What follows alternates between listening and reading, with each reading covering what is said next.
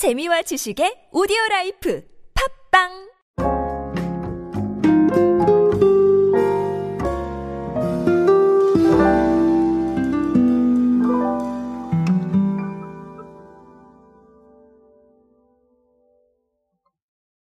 우리 주변에서 과거를 만나는 건 이제 상당히 쉬운 일이 되었습니다. 굳이 찾아보지 않아도 여러 가지 제품으로 부활하고 있기 때문인데요.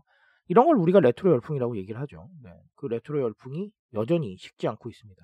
제가 제 책에서 레트로 열풍이 향후 몇 년간은 계속될 것 같다라고 말씀을 드린 적이 있었는데 정말 몇 년간 계속되고 있네요. 어쨌든 이 부분에 대한 사례 간략하게 또 흥미로운 거 하나 소개해 드리면서 오늘의 이야기를 이어가 보도록 하겠습니다.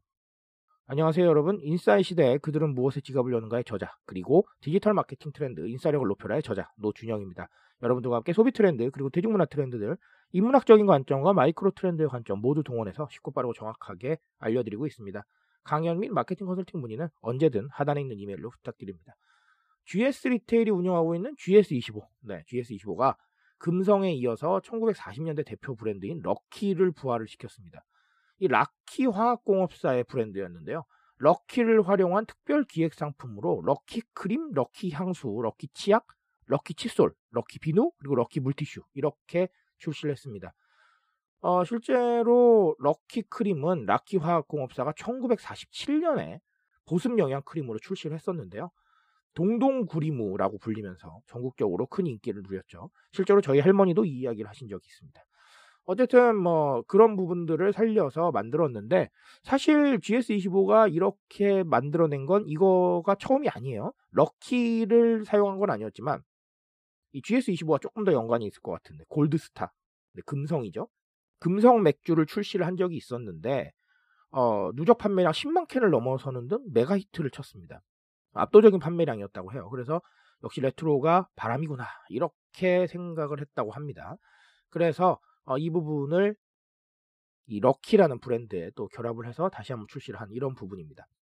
저는 이 사례를 가지고 참 여러 가지 이야기를 드릴 수 있을 것 같습니다. 정말 레트로에 대해서 강연을 할 때 제가 너무 많은 말을 드리기 때문에 사실은 이 오디오 클립 1시간짜리가 나와야 될 것 같습니다. 하지만 그렇게 하면 안 되니까 아주 짤막하게만 설명을 드리면 자, GS 리테일이 MZ 세대를 중심으로 일으키고 있는 뉴트로 트렌드다라는 이런 부분을 사용을 했었는데 저는 이렇게 말씀을 드리고 싶습니다. 첫 번째 레트로의 의미는 이 MZ 세대들한테 있다. MZ 세대들한테 약간 좀 인싸력을 끌어올려주는 부분이 있다라는 거 이렇게 말씀을 드리고 싶습니다. 호기심을 가지고 접근하는 상품이 나에게 있어서 뭔가 새로운 의미를 가지고 있을 때 이게 바로 저는 인싸력이라고 생각을 합니다. 남들과 똑같은 게 싫어요. 그리고 나만의 키워드를 가지고 싶은데 그 나만의 키워드를 갖는 게 쉽지 않습니다. 왜냐하면 우리 주변을 돌아보면 아시겠지만 대량 생산의 시대잖아요. 그렇죠?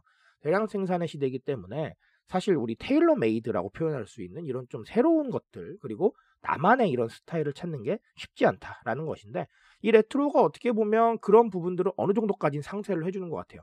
물론 이 레트로가 속된 말로 대세가 되었을 때 모두가 또 차용을 하게 되면 사실 크게 의미가 없어질 수도 있겠지만 어쨌든간 생활 곳곳에 있는 레트로 코드는 호기심을 자극을 하는데 이 호기심을 자극하는 부분을 넘어서 남들과는 뻔하지 않은 키워드다라는 상황을 생각하고 있는 것 같아요. 그리고 이걸 재해석하는 방식에 따라서 결국은 뉴트로가 되는 거거든요. 새로운 재해석이 가미된. 근데 이 재해석이라는 방식은 내가 활용하는 상황에 따라서 조금씩 바뀔 수가 있는 겁니다. 그렇죠?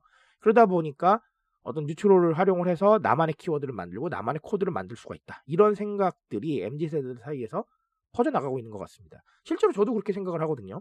결론적으로 말씀을 드리자면 뉴트로라는 거는 해석이 들어간다.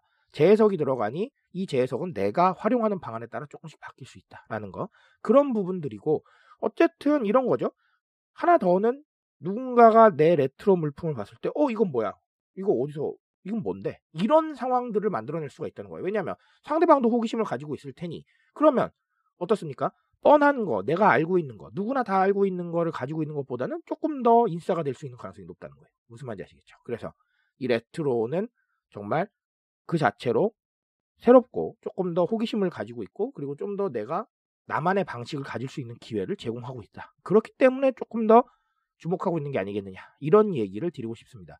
자, 그리고 또 다른 하나는 굳이 MZ 세대만 생각하지 않더라도 우리 기성 세대나 58 세대들까지 생각을 해본다면 이 레트로 코드는 상당히 좋은 광고 수단이 될 수 있다라는 겁니다. 이게 무슨 뜻이냐면 자 방금 호기심 얘기를 했죠. 그런데 이 럭키라는 제품 제가 인트로에 소개드렸던 할머니가 이 제품을 보신다면 동동구리무 얘기를 하시겠죠. 반가움과 어떤 추억이 담겨 있는 겁니다. 그렇다면 이런 얘기를 할 수 있겠죠. 광고가 도달하는 데까지 걸리는 시간이 상당히 길어지고 있습니다. 매스미디어의 노출도는 점점 떨어지고 있고요. 유튜브는 광고를 넘깁니다. 내가 관심 없는 건 안 봐요. 이런 상황에서 레트로 코드는 어떻습니까? 눈길을 한 번 더 줄 수가 있다. 기성세대 분들도 눈길을 심지어 주는 거예요. MZ 세대들은 호기심이 있고 새롭기 때문에 눈길을 주고 그 눈길 자체가 어떻게 보면 노출일 수 있는 거죠. 계속해서 광고의 도달률이 하락하는 상황에서 가능성을 좀 더 높이는 부분이 있다. 그렇기 때문에 뭐다? 레트로는 상당히 좋은 소통법이 될 수 있다라는 것이죠.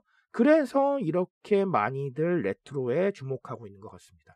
그래서 오늘 이 GS의 사례로는 MZ 세대의 특성 한 가지 알아가시고 그리고 두 번째는 네, 이 레트로가 지금 현재 광고 상황에 미치는 영향 요거에 대해서 정리해 보고 넘어가셨으면 좋겠습니다. 그런 고민들 하시다 보면 조금 더 좋은 어, 해답을 느끼실 수 있을 겁니다. 결국은 지식이 모여서 나의 피가 되고 살이 되는 거죠. 그래서 그 부분을 가지고 조금 더 좋은 결론을 내보실 수 있기를 바라겠습니다. 트렌드에 대한 얘기 제가 책임지고 있습니다. 그 책임감에서 열심히 뛰고 있으니까요. 공감해 주신다면 늘 뜨거운 지식으로 보답드리겠습니다. 오늘도 인싸 되세요, 여러분. 감사합니다.